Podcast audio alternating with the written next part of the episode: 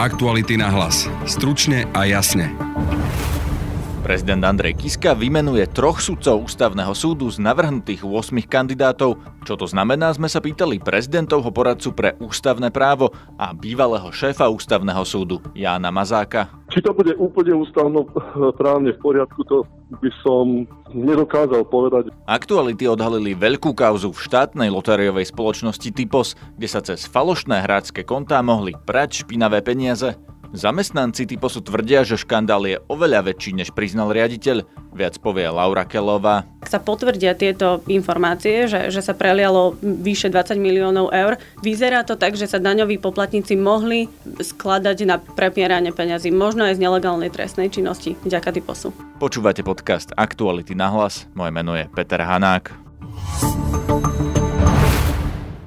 Totálna paralýza pléna ústavného súdu sa po dvoch mesiacoch skončí. Prezident Andrej Kiska už zajtra vymenuje troch ústavných sudcov.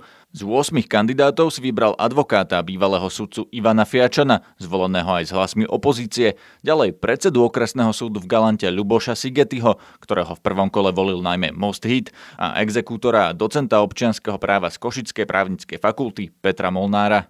Ivan Fiačan dostal v parlamente až 112 hlasov, takže za neho očividne hlasovala aj veľká časť opozície. Aj zvyšní dvaja ústavní súdcovia prešli zrejme s hlasmi niekoľkých opozičných poslancov. Hlasovanie za nich priznal napríklad poslanec Miroslav Beblavý. Oslovil som poradcu prezidenta Kisku pre ústavné právo a bývalého predsedu ústavného súdu Jána Mazáka. Prezident takýmto štátnickým gestom vlastne zobral na seba časť zodpovednosti za zlyhanie Národnej rady, ktorá ozaj je povinná i podľa ústavy, i podľa ústavných zvyklostí zvoliť 18 kandidátov. No a poďalšie, tieto možné scenáre, ktoré sa okolo týchto 8 kandidátov vytvárali, boli základom pre rozhodovanie prezidenta. Že si vybral tento scenár, je jeho zodpovednosťou a ja viac k tomu nemám čo dodať. Aké to môže mať následky z ústavnoprávneho hľadiska, že si vybral troch a nie štyroch, teda nie polovicu z navrhnutých kandidátov, tak ako to predpisuje ústava? Nemôže to mať žiadne následky, pretože žiadne následky s tým nespája ústava a ani iný zákon. Jednoducho sa rozhodol, že z tých 8 vymenuje troch a umožňuje mu to takýto ako čiastkový prístup k vymenovaniu. To, že vlastne on má len časť kandidátov, ktorých mu Národná rada e, predložila s tým, že e, porušila svoju povinnosť mu predložiť 18 kandidátov, takže vlastne Národná rada vytvorila neštandardnú situáciu a prezident neštandardne na to zareagoval, pretože po uvážení všetkých okolností spojených so spôsobilosťou navrhnutých kandidátov došiel k záveru, že len traja zatiaľ podľa jeho názoru splňajú podmienky na to, aby boli vymenovaní a tí piati zrejme budú porovnávaní s tými ďalšími, ktorí budú zvolení, dúfajme, v Národnej rade. Takže tí piati ešte nie sú odmietnutí kandidáti, ale oni to ešte ďalej sú v hre a počká, prezident zrejme počká na doplnenie na všetkých kandidátov a z nich potom vyberie ďalších a teda v konečnom dôsledku zrejme vyberie z 18 9 a bude to ústavnoprávne v poriadku podľa vás? Či to bude úplne ústavnoprávne v poriadku, to by som nedokázal povedať bez uváženia všetkých dôsledkov. Ale ak by došlo k tomu, že v konečnom dôsledku by boli vymenovaní už prezidentom Kiskom, alebo aj najmä tomu e, zvolenou prezidentkou e, Čaputovou 9 z 18, potom by celý ten neštandardný postup Národnej rady, ktorý vykazuje ozaj známky porušenia ústavy, by bol zhojený. Celý ten problém by vlastne e, expiroval, lebo ústavný súd by bol plne funkčný, no a tí deviati, ako to je už, ako to bolo aj v minulosti, by boli vlastne neúspešnými kandidátmi bez ďalšieho rozhodovania hlavy štátu. Vy ste boli aj predsedom ústavného súdu. Čo to bude znamenať teraz pre ústavný súd, keď vlastne pribudnú ďalší traja súdcovia, teda bude mať sedem súdcov? V prvom rade to bude znamenať, že plénum ústavného súdu sa stane uznášania schopné. Dovolím si počiarknúť, že bude uznášania schopné, ale nebude plne funkčné. Na plnú funkčnosť pléna sú potrební 13 sudcovia.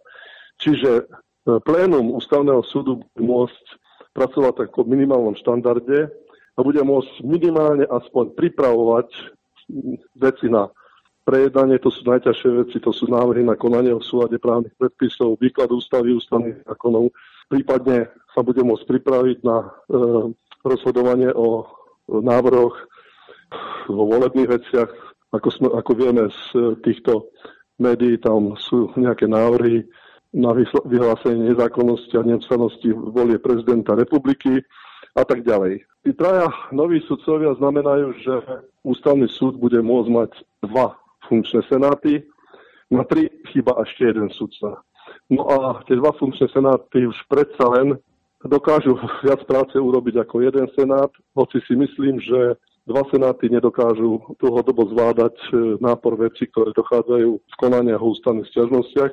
Viete si predstaviť, že by sa niektorí z tých kandidátov, ktorých teraz prezident Kiska nevymenoval, stiažovali na ústavnom súde a uspeli by, že by teda napadli jeho postup, že nevymenoval z 8 4, ale len troch?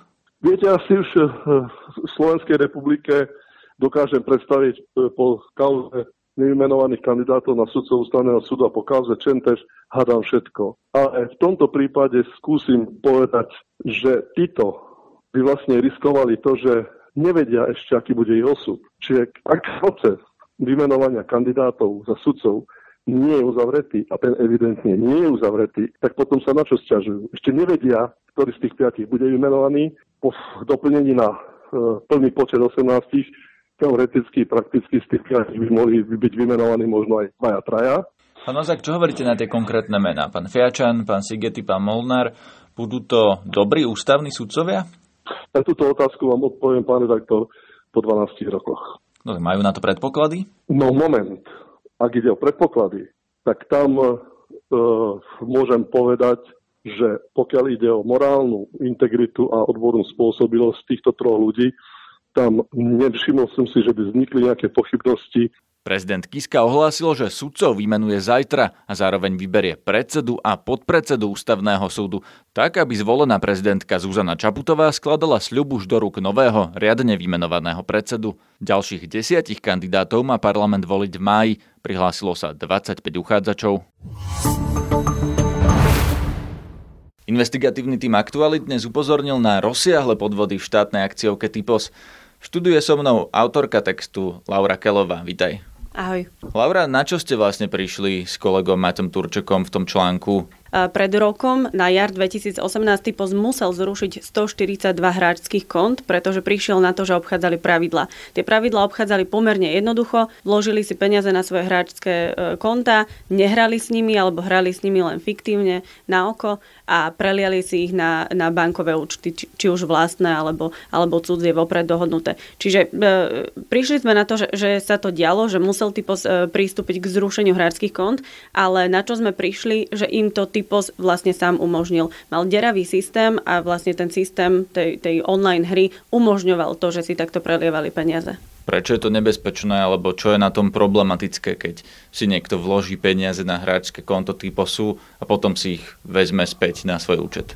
Je to problematické najmä z toho dôvodu, že my nevieme, odkiaľ tie peniaze tí, tí ľudia, tí zrušení hráči mali. Či to boli nejaké peniaze z nejakej nelegálnej trestnej činnosti, či to boli peniaze z nejakej korupčnej činnosti, alebo odkiaľ boli a prečo to takto robili.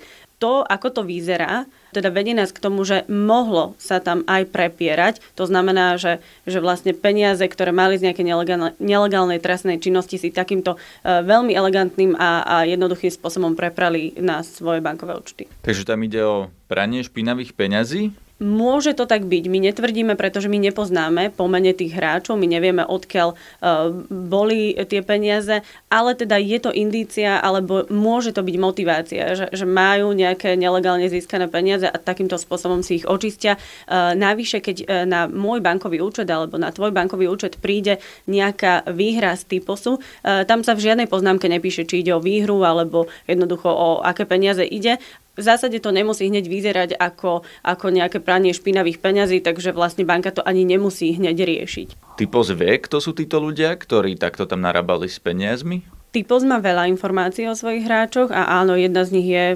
meno, priezvisko, číslo účtu a podobne, takže oni majú dostatočné informácie o svojich hráčoch určite.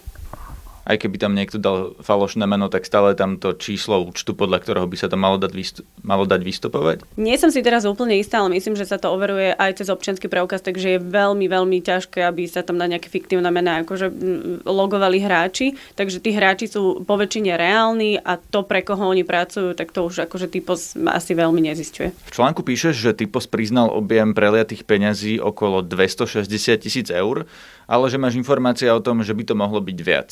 Aktuality tieto informácie majú už dlhšie. E, potvrdzujú to aj zamestnanci, ktorí nedávno poslali list ministrovi financií a, a štátnemu tajomníkovi a, a podobne. Takže tam sa hovorí o tom, e, že by tých peňazí malo byť rádovo viac a cez 20 miliónov eur. Čiže tých 142 hráčských kont sa využilo na preliatie vyše 20 miliónov eur. Takto e, to opisujú zamestnanci typosu, ktorí sa obratili listom na ministra. Vedenie typosu sa obratilo na policiu, keď tá trest trestné oznámenie odmietla, podalo sťažnosť.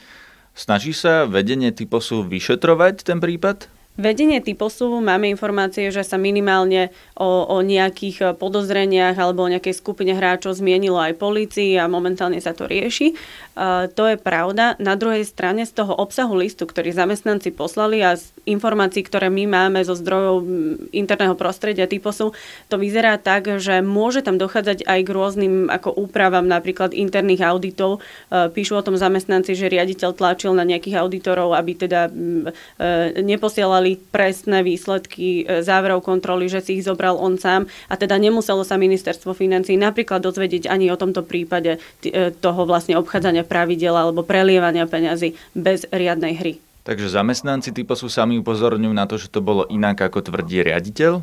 Zamestnanci typosu dokonca tvrdia, e, že je tam akýsi nátlakový e, spôsob z jeho strany, že nepracujú možno slobodne, to je napríklad pri tých auditoroch. E, zamestnanci typosu tvrdia, že riaditeľ upravoval výsledky tak, aby teda vyhovovali možno aj pre dobré ucho dozornej rady a podobne, takže sú tam dosť závažné zistenia, alebo teda minimálne podozrenia. Čo na to hovorí riaditeľ typosu Jan Barci? S Janom Bárcim, alebo teda s jeho komunikačným oddelením my už komunikujeme niekoľko mesiacov a je to akože dosť ťažké a komplikované, by som povedala. Na teraz nám len poskytol reakciu, že teda ďakuje za otázky a že rád by sa e, vyjadril, ale nemôže, pretože sám inicioval akúsi kontrolu, takže momentálne sú kontrolóri ministerstva financí v Typose, zdržia sa tam ešte niekoľko dní alebo týždňov a teda riaditeľ Barci povedal, že na teraz nemôže e, sa vyjadrovať k tejto téme, hoci má na anonymný list svoj názor. Zhrňuje si, kde v tom prípade vlastne vznikli škody a aké, aké veľké mohli byť.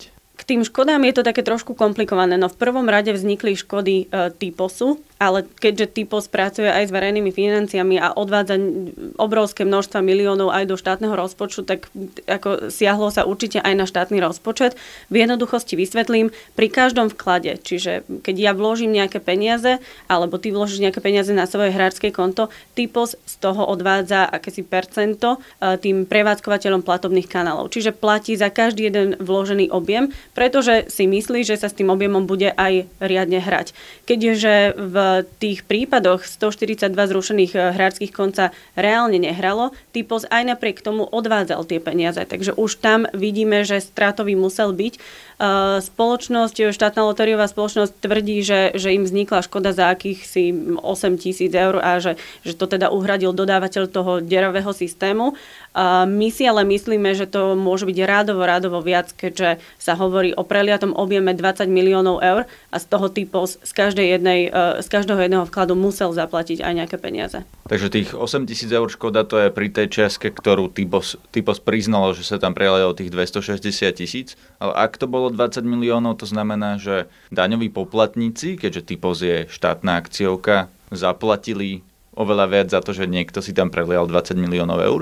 Uvidíme, čo a ako vyšetria uh, kontrolóri ministerstva financí, ak sa potvrdia tieto informácie, že, že sa prelialo vyše 20 miliónov eur, tak naozaj daňový, vyzerá to tak, že sa daňoví poplatníci mohli skladať na prelievanie peňazí a na prepieranie peňazí, možno aj z nelegálnej trestnej činnosti. Ďaká typosu. To bola Laura Kelová z investigatívneho oddelenia. To je z dnešného podcastu všetko. Počúvajte nás opäť zajtra. Nájdete nás v podcastových aplikáciách ako Spotify aj na facebookovej stránke podcasty Aktuality.sk. Zdraví vás Peter Hanák. Aktuality na hlas. Stručne a jasne.